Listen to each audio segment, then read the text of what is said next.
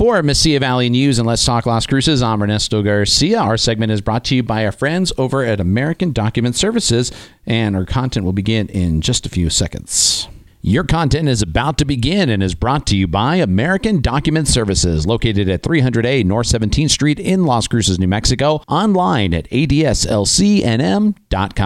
When storage boxes pile up and file folders overflow, your business needs professional records management. And at American Document Services in Las Cruces, we scan, we store, and we shred. Veteran owned and locally operated, American Document Services works to protect your business with a safe, secure facility and nationally accredited staff. As boxes pile up and folders overflow, remember at American Document Services, we scan, we store, and we shred. Find us online or call 647 0060. That's 647 0060. Thank you very much for tuning in. And of course, you can download this podcast from our Mesilla Valley News website. And for the first time, we're actually doing a audio podcast, not a Zoom Zoom, although I, I, will figure out next time to get more time to put a Zoom and set the cameras up in here for you. But it is great to finally see him in person. I've done, I don't know, 10, 12 interviews with the Lieutenant Governor through Zoom through the COVID 19 pandemic, but it's great to see you, Lieutenant Governor Howie Morales, in joining us here. How you doing, sir? I'm doing well. It's so good to see you in person. Thank you for all the coverage that you were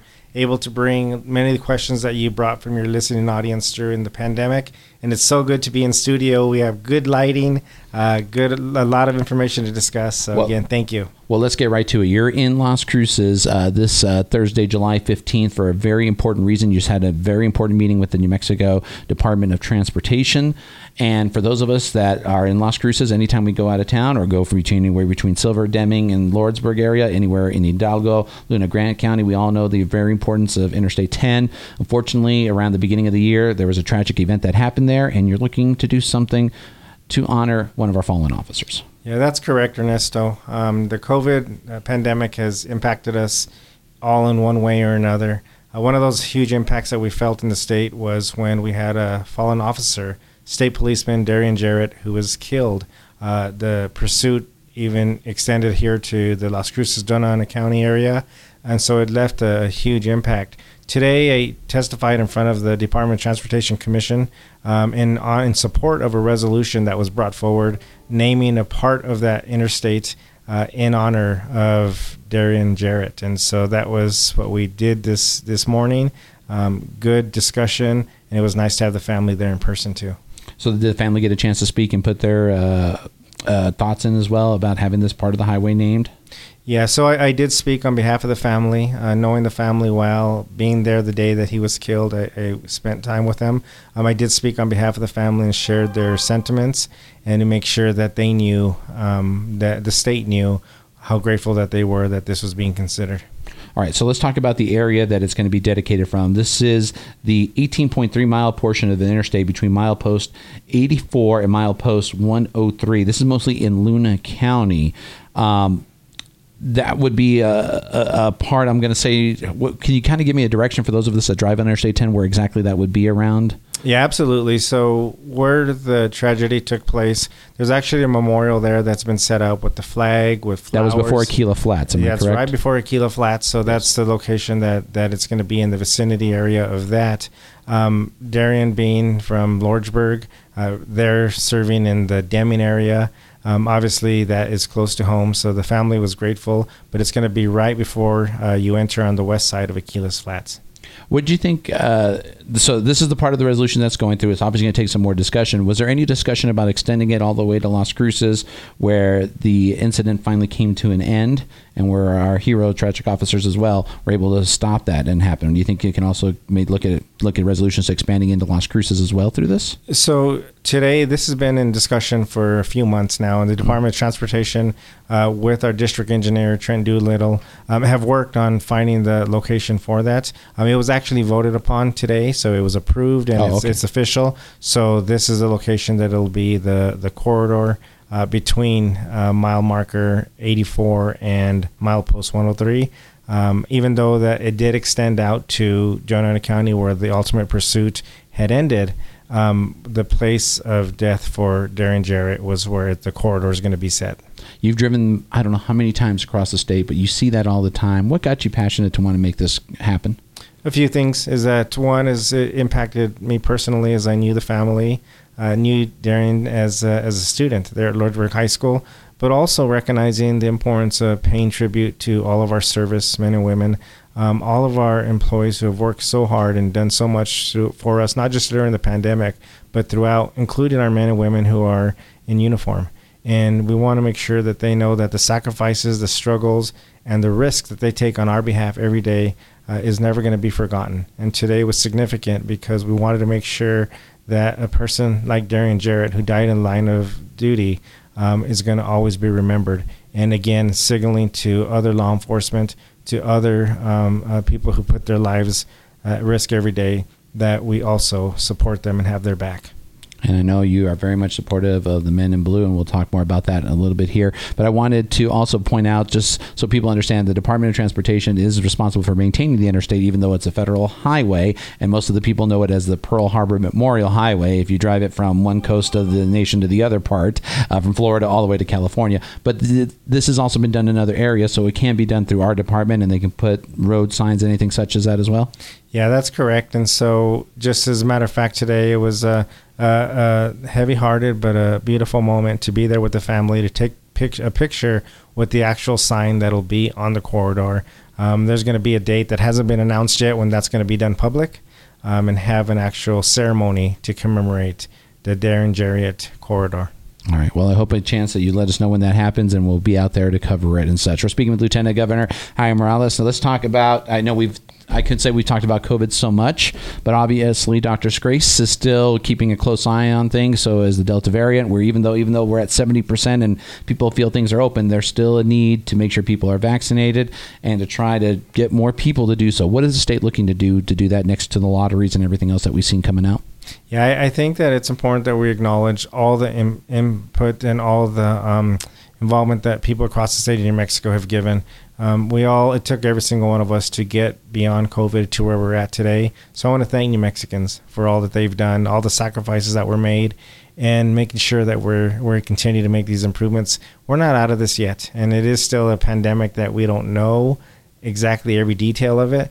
But what we do know is those who are vaccinated um, are able to stay out of hospitals, are able to stay alive. And it's so important that we have more people vaccinated because the more people that are vaccinated, the safer state that we will continue to be. What do you tell someone who says, "No, I don't believe it. I don't want to do it. It's not going to be my thing"? What is? I know you've everyone has met one person or someone all who says they won't do it. What message do you give to them, and how do you tell them that it's worth taking a vaccination? those that are at most risk are those that uh, choose not to get the vaccination. I think that the data shows that our hospitals are filled um, with some, some COVID patients that are all unvaccinated. The deaths that have taken place are by individuals who have not been vaccinated. So it's not only putting themselves at risk, but their loved ones if they're not vaccinated as well. So again, it's not a political issue, it's a health issue. And we've seen that it's safe and effective in making sure that we can attack this virus and to hopefully have a handle on it where we don't see other spreads like we see with the Delta variant. I'll tell you what, I know you are looking closely at education as being something very important. As a father yourself, you're, you might have one or two teenagers that have vaccinations and the little ones that are not. Uh, we're coming up to school starting within less than a month in some areas. In other areas, it's going to start a little bit later. But what is the work with the Department of Education, all the Zoom meetings you have, and what are the concerns still, knowing that a lot of our youngsters under 12 are not vaccinated, or we're still waiting to see what happens? What are we hoping to see, knowing that we want to have a good first day of school coming up soon in person? Yeah, we need to have, make sure that our kids are back in, are back in school. We need to make sure that all of our educators are vaccinated and that they're they're protected as well. Um, but you're right, and this is something that's personal to me. As I have a son who's nine years old, he hasn't been able to get the vaccination. Um, he's at risk right now, and so it's important that we continue to recognize that there's young kids across the state that are very much at risk simply because the vaccination hasn't been available. On the positive side, it sounds like there's good movement that's taking place where we're going to see hopefully soon that you're going to have younger um, uh, people of our population get vaccinated. Uh, whether that comes before school starts or not, I'm not sure. But then it goes again is just making sure that we're doing all the common sense things that got us to this point and where we're at the last thing we want is to have a spread within our schools and having to shut those down again. I don't anticipate that happening, but we want to make sure to protect against that. with the start of an early school year, it should give an advantage to teachers to try to play a little bit of a catch up, knowing that a lot of these students probably did not go well. You were still looking for some students in the Las Cruces area. I know that Dr. Ramos was trying to make sure he got every student back in school. What are some of the tools that the state's going to have? Have you been in talks with the governor or the Secretary of Education as to what some of the resources a lot of these schools needs to try to catch up students, especially mental health being an issue that needs to be discussed as well? Yeah, you hit it right in the head as far as um, how we need to address it. I think that there's a real rush that we've lost so much and our students have lost so much instruction that we have to catch up we have to remember that our students are coming off of a pandemic that hasn't impacted our, our population in 100 years. So to go in and to expect that immediately we need to jump into the textbooks, the reading, the writing, the math, without taking into account the human elements, uh, the nurturing, the care, the discussions going through um, what the emotions these students are feeling, we have to make sure and we're taking care of the human relations aspect of it. The learning will come and it'll follow. But if we ignore the human element, we're going to find ourselves even further behind because we are not going to focus in on the academic piece unless we take care of the human elements. Do you feel you and the governor have a good relationship with the unions to help get them the support they need as well, knowing to give more money to school districts if federal money is available to give? Yeah, we, we have a good relationship with the unions, but also with those who are not necessarily represented um, by by labor because it's important that we recognize that everyone in our school system is is important and we have to make sure and do that. Fortunately, we do have a lot of money that's coming in from the federal side. We've done a wonderful job on the state side to try to provide as much support. And I just want to just point out that during this time, uh, with all the challenges, when you hear that the economy is really struggling, we're going to continue to build on that. But we've also been there to help small businesses. We've been there to provide assistance to people who have been on unemployment who need rental assistance. And we still sit at a 25% reserves in the state of New Mexico. So we are in good shape financially. And this is on top of already providing so much services to people who desperately needed it as we look ahead, you were at the eastern part of the state for one reason, but you also get to see the economic impact of oil rigs right now that may not be running. Do you feel that you and the uh, governor will have a chance to talk with the federal government to see about looking at some of those reserves to open up that might help in the business area in that section? Yeah, we have we've had some discussion on that, and and I know personally I've been on lieutenant governor's call uh, with national lieutenant governors and with the vice president's staff as well, talking about the importance of ensuring that we approach this in a common sense way. Mountain region states are a little bit different than states on the eastern side. Uh, we do depend on the oil and gas revenue, so we have to approach it in a way that's going to be um, done in a, in, a, in a positive way that's not going to have a tremendous impact on our budget while we still find ways to diversify our economy. And that is the fortunate thing with as much infrastructure dollars that we have within the state, we're able to do our best to uh, ensure that we have a, diversified economy in case the ups and downs of oil and gas take place. Monsoon season is needed in a way, but it's also very scary. You've been to two areas that have been struck stricken really hard in the southeastern part of the state and also in the central part of the state around the Belen area and the Carlsbad Roswell area. Your thoughts on what you see happening and what are your concerns and this could be you know some damaging things that hopefully we're insured for and can get through but obviously you also need the water as well. So it's kind of a mismatch your thoughts of the monsoonal seasons and what we're seeing and of course some of the flooding that has been going on. The the flooding that i experienced in Belen and in carlsbad as you mentioned they've been extensive. A lot of damage. I, I saw family members business owners trying to um, sweep the mud and the water out of their areas and so that does impact you um, but I also know that this just further is important that we discuss the need for infrastructure. Um, we need to put huge investments into infrastructure. Fortunately, President Biden and his cabinet has been have been talking about that, uh, making sure that there's trillions of dollars coming in. Not only does it help our infrastructure, our roads, our bridges, uh, broadband, um, our canals, to make sure that we don't have the overflow of what's taking place, we're also creating jobs because that gets the commerce moving. That gets buying of goods and services, having construction. That gets good for our economy. At the same time, it's making sure that we're not falling behind the rest of the world when it comes to infrastructure.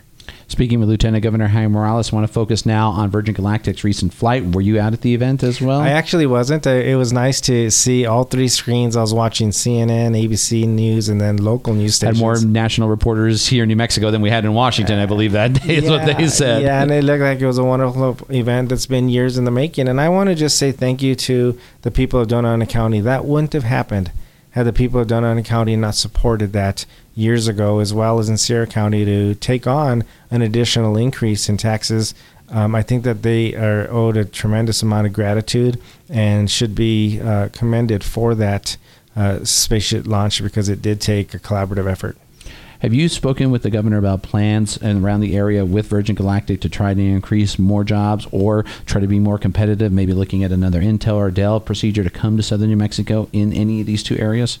That's the significance of what took place. It was a huge step. Uh, uh, my my employee that works with me, Jim Farrell, put it's a giant step uh, forward for New Mexico, and it really is. And you see the potential that you have, how we can continue to advance technology, advance uh, STEM careers, ties into our education, our higher ed, and our K 12 systems of doing that. It's one huge leap for New Mexico, and I see that it's just going to get better from here. A lot of New Mexicans might say they're anxious to see a return on investment because of how long the project has gone through. A lot might also question about $1.5 million being spent to put a logo in there. Your thoughts to say to them to try to let them know what the plans are and what's going to be expected? Yeah, again, is it's going to be an investment that we're going to build upon. We're going to use as a, economic driver. Um, there has been great investments that have been done over the years. There was a lot of frustration because it took so long to get this first launch. The reality of it, we came into office uh, two years ago, and we're proud before our first term is ended that we've seen this take place under our administration. That just shows that we have team players who are out there willing to communicate what's best for the state of New Mexico while the first launch might have seemed like a private party, VIP parts, and we're glad our governor had a chance to attend, are you expecting, or are you and the governor expecting that Spaceport America, with more launches coming, will start opening this up for public people in Doña County and Sierra County to make it out there to be a part of? You know, I, I want to see that, and I mentioned that uh, especially when you have many of our essential workers who were out there during the pandemic. I think that'd be a, a good incentive to reward them to share, you know, that this spaceport also belongs to them. So I'll always encourage that we can have more participation for people to take advantage of our own building, our infrastructure here in the state of New Mexico knowing that this is going to be a competitive war now in the space battle, what does New Mexico got to do to stay ahead of, let's say, a place like Van Horn, Texas, where Jeff Bezos is going to go up, and Elon Musk, who's probably going to go up in Florida or Colorado, one of those areas? What is New Mexico going to do to stay ahead to be on top of the space race? Well, it's important that we recognize the significance of that. We were the first. We are the first, and I think that goes a long way. But also making sure um, building off of that, and there's not only it Spaceport and Virgin Galactic that's out there right now, we have a lot of other technology companies that are looking, that are already there, and others that are looking to come in, continue to build off of the success we saw this week. Do you feel a bipartisan uh, agenda can be set up for redistricting as lines are being set up for redistricting part. I know this eventually will be something that's discussed in the state legislature. Your thoughts on where this is going? At first, it seemed like everyone's working together. Do you still feel like everyone's working together on this? You know, it brings back uh, memories of being in the state senate and doing redistricting 10 years ago. I remember saying at that point is I don't think I want to be in the legislature when redistricting comes up again. I didn't think I'd be in the lieutenant governor's role, but that really is a grueling process. Um, I'm glad that there's an independent redistricting commission that's out there.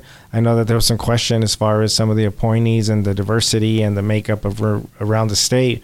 Um, I hope that that can be considered again, reconsidered to have uh, true representation. Um, I, again, I think that when you have the rules that are in place to make sure that it's a fair process, the courts are also involved if need be. So I, am confident that we'll have a redistricting commission and redistricting um, legislation that's going to show that it does represent communities of interest in our state with back to school coming, the NMAA plans to have uh, in person uh, attendance. So is New Mexico State at 100%. How many of these events are you going to show up on a Friday night for? And will we see you at the first Aggie UTEP Miner game here as well when it comes up? You know, I look forward to that. It's uh, not only is it a time that I get to go enjoy what I love, I love being in the athletic areas. As a matter of fact, with the New Mexico Activities Association, I attended almost every single state championship event, regardless of what the what the sport or what the event was or the activity was. And I look forward to that because I can also have my children there. Um, hopefully, that the dates work out that I can be there with the Aggies uh, versus the Miners. Go Aggies! All right. I know you want to go see those. I'll leave you with one last one here. How great was it to see the 4th of July fireworks and to see people just being people again and being able to see other people. Well, it was great to see you, Ernesto. It had been a long time, many Zoom Zoom interviews. Zoom interviews, since, yeah. Um, but it was just good to see that people were out, people were safe, and people were grateful. Um, when the national anthem was sung by our student from Centennial High School, Deja, a yes. freshman, Deja just really just um, brought in those chills for each one of us who had had a deeper ring because of all that we've been through, and to recognize that we don't take things for granted. Seeing the the fireworks and the music and the concert, it's just something that just shows we're all in this together. We've been through a lot together, and we have a long way to go, but we're going to do it together. People want to reach you, get a hold of you, have questions. How can they get a hold of you? Yeah, I can reach me. Uh, email's the best way. It's howie.morales at state.nm.us. All right. Well, thank you for joining us. This is Mesilla Valley News. Let's talk Las Cruces, and this is a podcast that you can download as well. And we'll be talking with you through Zooms and with more stuff, and we'll have the cameras and everything out here for you next time. All I right. look, I look forward to it. I'm here all the time, so I look forward. We'll set that up. We'll set it up.